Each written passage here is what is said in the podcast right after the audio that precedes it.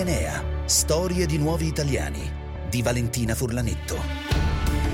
Buon pomeriggio a tutti da Valentina Furlanetto e bentornati ai figli di Enea. Anche oggi, domenica pomeriggio, vi raccontiamo una storia di un italiano che ha radici altrove e vi raccontiamo anche i 50 anni di Medici Senza Frontiere, l'associazione che probabilmente conoscete, che si occupa di curare pazienti un po' in tutto il mondo, ha deciso di festeggiare questo mezzo secolo con la pubblicazione di un libro, Le ferite per Einaudi, che che trovate in libreria da martedì scorso, in cui sette scrittori e sette scrittrici hanno scelto di festeggiare l'anniversario scegliendo una parola, ferita, e interpretandola in maniera diversa in questi 14 racconti che sono stati regalati a MSF.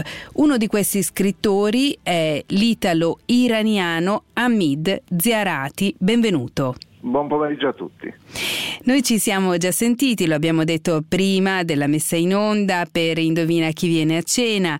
Hamid Ziarati è nato a Teheran e vive a Torino, città dove la sua vita è strettamente eh, collegata anche perché si è trasferito qui molto, molto piccolo e ha studiato ingegneria ed è uno scrittore. Ha scritto Salam Mamman eh, nel 2006 che ha vinto anche il premio Giuseppe Berto per l'opera prima, ha scritto Il meccanico delle rose nel 2009 e poi Quasi due per Einaudi sempre 2012. Eh, Hamid, qual è stato innanzitutto su- il suo contributo a questo libro di Medici senza frontiere? Che cosa vuol dire per lei ferita? Allora, mm, ho dovuto pensarci su parecchio quando Caterina Bonvicini in una chat eh, mi ha proposto di scrivere un pezzo, cosa fosse la ferita per me e onestamente mh, mm, rispondo quello che ho risposto per, per, un mini video che ho dovuto realizzare di 10-12 secondi. Per me la ferita è come una goccia d'olio in un bicchiere d'acqua, per quanto uno cerca di farlo immergere torna sempre a galla. Eh, direi che questa per me è la ferita. Nel suo racconto, attraverso un incontro tra fuggitivi, si capisce che la migrazione è anche e molto solitudine. L'immigrazione è prevalentemente solitudine. Io adesso sto seguendo un eh, ragazzo di origine afghano che ha voluto a tutti i costi raccontarmi la sua storia di vita, eh, il suo viaggio, perché insomma lo trasformarsi in un'opera letteraria. Eh, posso assicurarvi che dal momento in cui uno taglia il cordone ombelicale per partire, per emigrare, da quel momento in poi è, è prevalentemente solo. Eh, anche se, se, in compagnia di un amico, la solitudine è, il compagno che eh, praticamente ci accomuna tutti e vive con noi e continuerà a vivere con noi anche nonostante avessimo una famiglia e tutto quanto. La sua migrazione in realtà è stata una migrazione quasi intellettuale, una migrazione che l'ha portata con i suoi fratelli, eh, che se non sbaglio sono medici, a studiare in Italia. Sì, i miei fratelli sono venuti qua, già mia sorella prima della rivoluzione del 1978 e mio fratello subito dopo la rivoluzione nel 79 sono venuti qua a studiare medicina, entrambi sono laureati, mia sorella è diventata ginecologa, mia, eh, mio fratello invece è un internista. Io sono arrivato alla fine dell'81, inizio dell'82 per motivi di salute, ho appena finito la terza media e dovevo cominciare il liceo ma siccome ha avuto un problema di salute che doveva essere eh, in qualche modo in Iran era impossibile ormai da risolvere perché i medici erano scappati tutti all'estero, quelli bravi eh, eh, e anche quelli che erano rimasti, quei bravi che erano rimasti erano al fronte a tagliare gambe e braccia, che era un problema osseo, doveva essere operato e quindi quel, diciamo, non tutti i mali vengono per nocere, quel male lì ha fatto sì che io potessi ottenere il permesso per uscire dal paese, anche perché eh, ero un papabile soldato per mandare al fronte, eh, avendo già compiuto 14 anni. E, diciamo, quel male lì mi ha salvato la vita, perché quando sono arrivato qua ero convinto di tornare in Iran, andare al fronte a riprendere i combattimenti, mentre i miei genitori avevano già deciso che una volta arrivato qua eh, sarei rimasto con i miei fratelli e avrei proseguito gli studi. Da capestrato che ero, scapestrato che ero, e, insomma, sono diventato, non dico un allievo modello, ma visto che dovevo farlo mi sono messo a studiare dalla mattina alla sera prima la lingua italiana e poi successivamente il liceo, l'università, dottorato di ricerca, coltivando parallelamente la mia passione per la letteratura. E quindi è un ingegnere, si occupa di numeri, una lingua internazionale, mentre la lingua con la quale si esprime come scrittore è una lingua non sua o almeno non primaria. Anche questa è una è un tradire, un, è una ferita o è un arricchimento anche? Guardi, più che altro un arricchimento perché eh, quello che mi ha donato di studi ingegneristici è, eh, è che in tutto c'è una struttura e questa struttura eh, se fatto bene regge, la, la, stessa legge che viene applicata poi alla letteratura, ai romanzi, ai racconti, a, anche alla grammatica e tutto. Devo dire che più che tradire l'ingegneria eh, mi, mi, capita, mi è capitato, eh, credo che mi capiterà anche in futuro, è che quando parlo eh, in persiano o tento di scrivere in persiano eh, lo faccio col cuore. Quando invece scrivo o parlo in italiano prevalentemente lo faccio con la testa, c'è proprio questa distinzione netta, ma anche il tono della mia voce cambia completamente. Scrivo canzoni poco intelligenti che le capisci subito, non appena le senti, canzoni buone per andarci la domenica al mare, canzoni buone da mangiare. Sono canzoni poco irriverenti, insomma canzoni come me, che ho perso tutti i denti Canzoni per chi non ha voglia d'abbaiare o di ringhiare, canzoni tanto per cantare.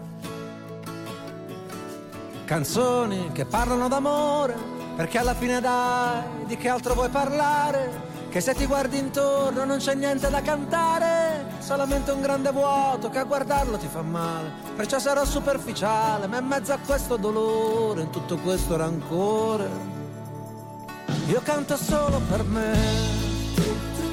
il mio primo romanzo l'ho scritto perché eh, sap- nel momento in cui ho, mm, mia moglie mi ha comunicato che sarei diventato padre, proprio distinto sono andato a comprare un quaderno, una matita, una pen- eh, un gommino e mi sono messo a scrivere il primo capitolo di Salam Maman perché volevo raccontare a mio figlio il motivo per cui avevo fatto 5.000 km per arrivare in Italia.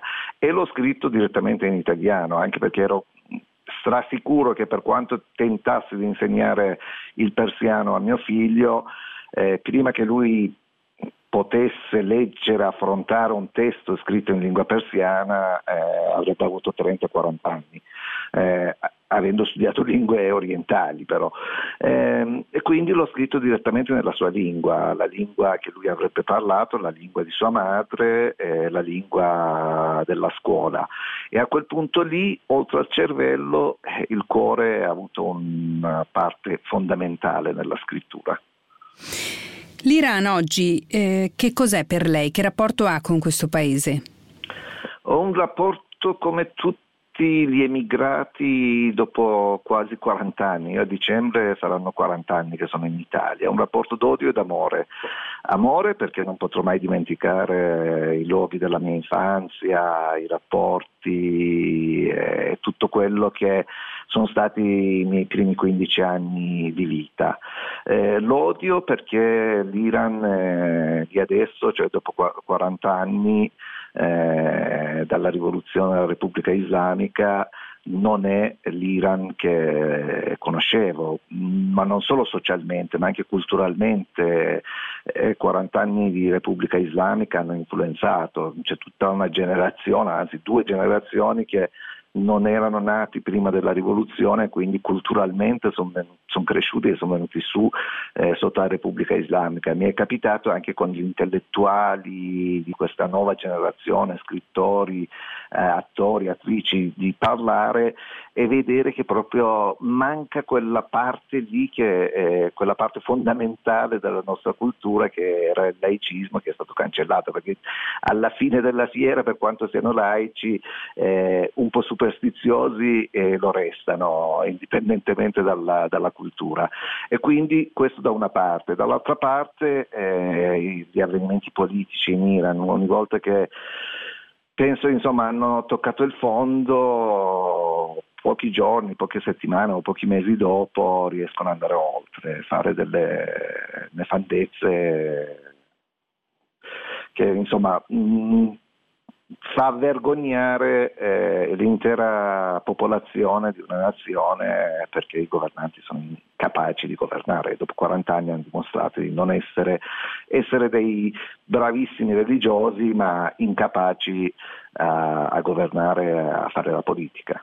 In questi 40 anni è tornato in Iran e come ha trovato il paese, al di là di queste critiche che, ehm, che già ha raccontato così bene, però anche a livello empatico, quali sono state le differenze che ha notato? Guardi, sono tornato esattamente dopo dieci anni dal mio arrivo in Italia e, e quindi eh, il mio punto di vista era rimasto quello di quindicenne, sono tornato 25enne eh, perché ho avuto un, una crisi mistica, ero al quarto anno all'università, avrei voluto finire l'università e tornare in Iran, servire il mio popolo, la mia nazione, la mia patria e, e, già dopo dieci anni mi sono reso conto che per esempio i ragazzi con cui giocavo nella via avevano completamente dimenticato quello che era 11-12 anni prima, eh, quello che succedeva nella via, il fatto che le donne non dovessero portare il velo. È una cosa che mi ha, eh, parlando proprio di ferite, mi ha ferito tantissimo perché mi è capitato un'occasione con mia madre, eravamo in giro, ho avuto una piccola discussione con lei, lei si è arrabbiata eh, e allora per farmi perdonare eh, l'ho baciato sulla guancia, il che ha attirato l'attenzione di un po' di persone eh, e quindi dobbiamo, abbiamo dovuto lanciare le gambe per evitare di essere preso, multato, magari non potevano vietare di rilasciare il paese e tornare in Italia. Dopo, mh, mm, dopo, diciamo, dopo, quel viaggio in Iran, che poi mi ha creato un sacco di problemi al rientro perché ero, risultavo disertore in periodo di guerra, non mi ero presentato per, eh, per fare il militare, eccetera, eccetera, alla fine, una volta che sono tornato in Iran, ho deciso che avrei eh, finito gli studi, avrei, mi sarei laureato e non, eh, non, avrei, non, non, sarei mai più tornato in Iran eh, per servire, per lavorare in qualche modo direttamente o indirettamente servire la Repubblica Islamica e ho preso la decisione di non lavorare per nessuna azienda italiana che direttamente o indirettamente lavorava con la Repubblica Islamica canzoni che parlano d'amore, perché alla fine dai di che altro vuoi parlare? Che se ti guardi intorno non c'è molto da cantare, solamente una tristezza che è difficile toccare. Perciò sarò superficiale, ma in mezzo a questo dolore, in tutto questo rumore, io canto un mondo che non c'è mi sono spesso chiesto per quale motivo non, non, scrivo una storia ambientata in Italia, mi hanno spesso chiesto perché non lo facessi e che eh, ho ancora da raccontare tanto di quella nazione, tanto di quel paese. Più che altro io scrivo con l'obiettivo di far conoscere ai miei figli, che ovviamente mio figlio ha appena compiuto 18 anni, mio figlio ha appena compiuto 14 anni, non hanno mai visto l'Iran, hanno smesso di imparare il persiano e, e quindi l'obiettivo mio è stato sempre quello di raccontare a loro appunto appunto questi luoghi in cui sono cresciuto e tutto quanto. Eh, e, e, cre- e, anche quest'ultimo libro su cui sto lavorando, che appunto riguarda questo ragazzo eh, afghano che è nato e cresciuto in Iran, eh, riguarda sempre i luoghi dell'Iran, varie città, eh, la cultura, il razzismo nei confronti degli afghani in Iran eh, e tutto quello che hanno dovuto subire, che subiscono tuttora. E quindi mh, mm, io non, non, ho, non ho mai avuto passione per scrivere una, una storia a lieto fine, dovesse ambientarlo in Italia sicuramente dovrebbe, finire, eh, dovrebbe, essere una storia a lieto fine e quindi forse quello è anche un altro motivo per cui non, non sono ancora riuscito a ambientare nessuna storia in Italia. Ci fermiamo brevemente, abbiamo una piccola pausa ma torniamo con lei e con i nostri ascoltatori tra pochissimo.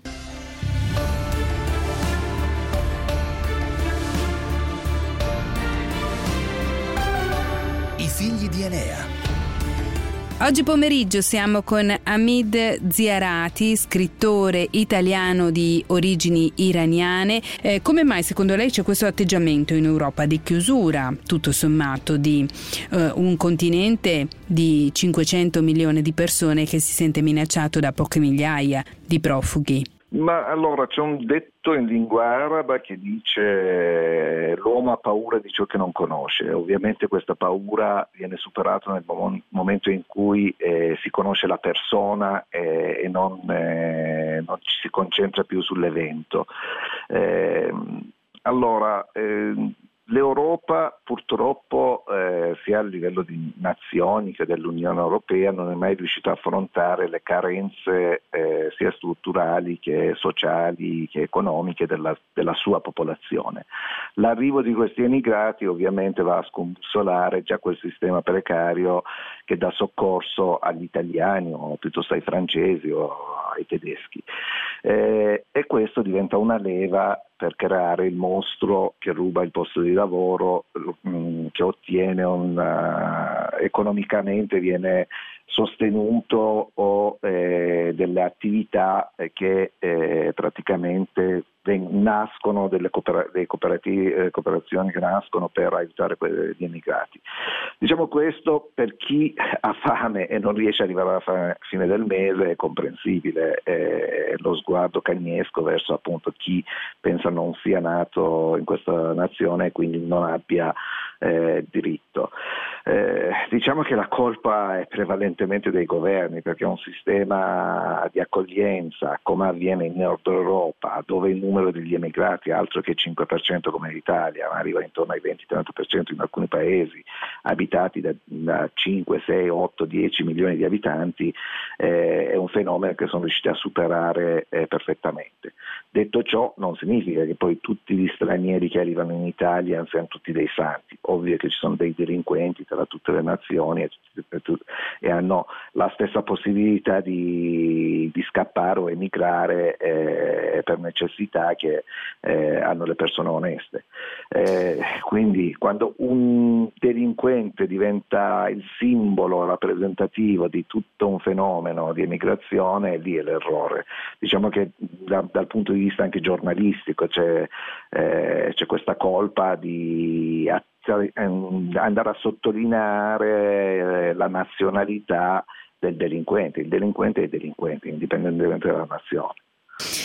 Però quando lei parlava prima del laicismo, della laicità anzi del, dell'Iran, del primo Iran, quello che lei ha conosciuto e di come è cambiato negli anni, forse può capire le preoccupazioni eh, di una parte dell'Occidente, ad esempio per l'immagine delle donne, il ruolo delle donne, eh, l'autodeterminazione delle donne, che talvolta sembra che eh, in, certo, in certe parti dell'Islam in particolare possano influenzare la cultura cultura dell'Occidente?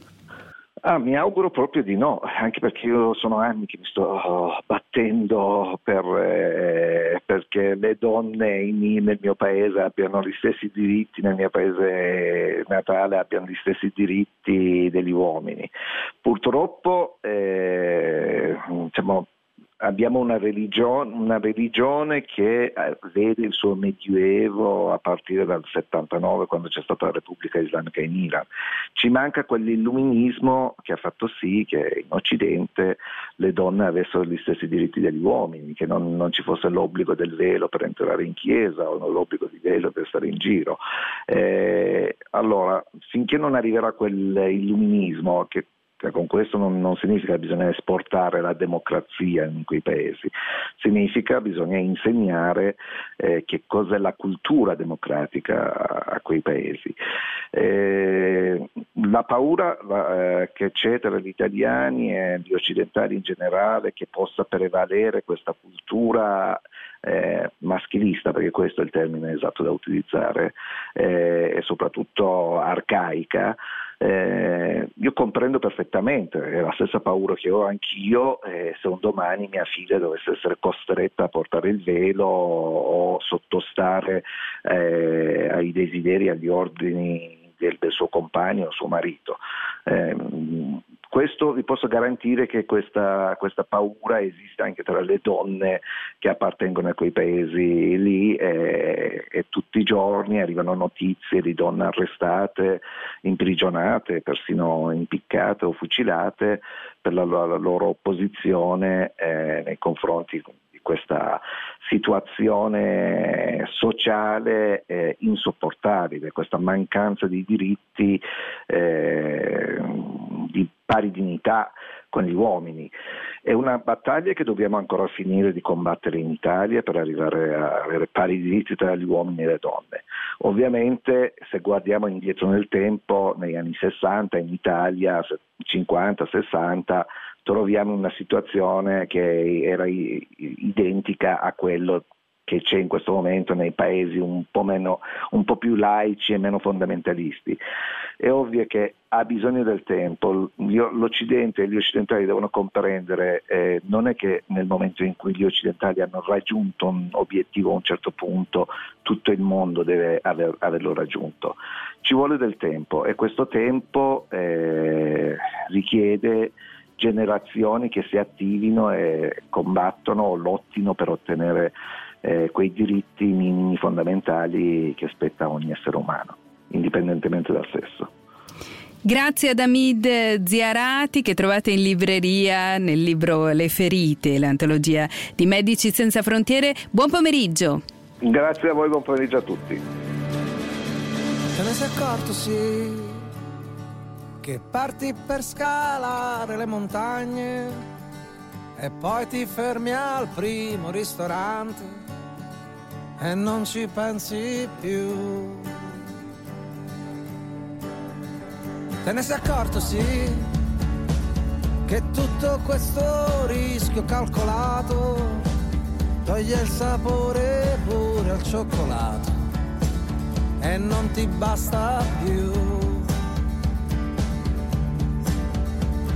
Ma l'hai capito che non serve a niente mostrarti sorridente agli occhi della gente e che il dolore serve, proprio come serve la felicità.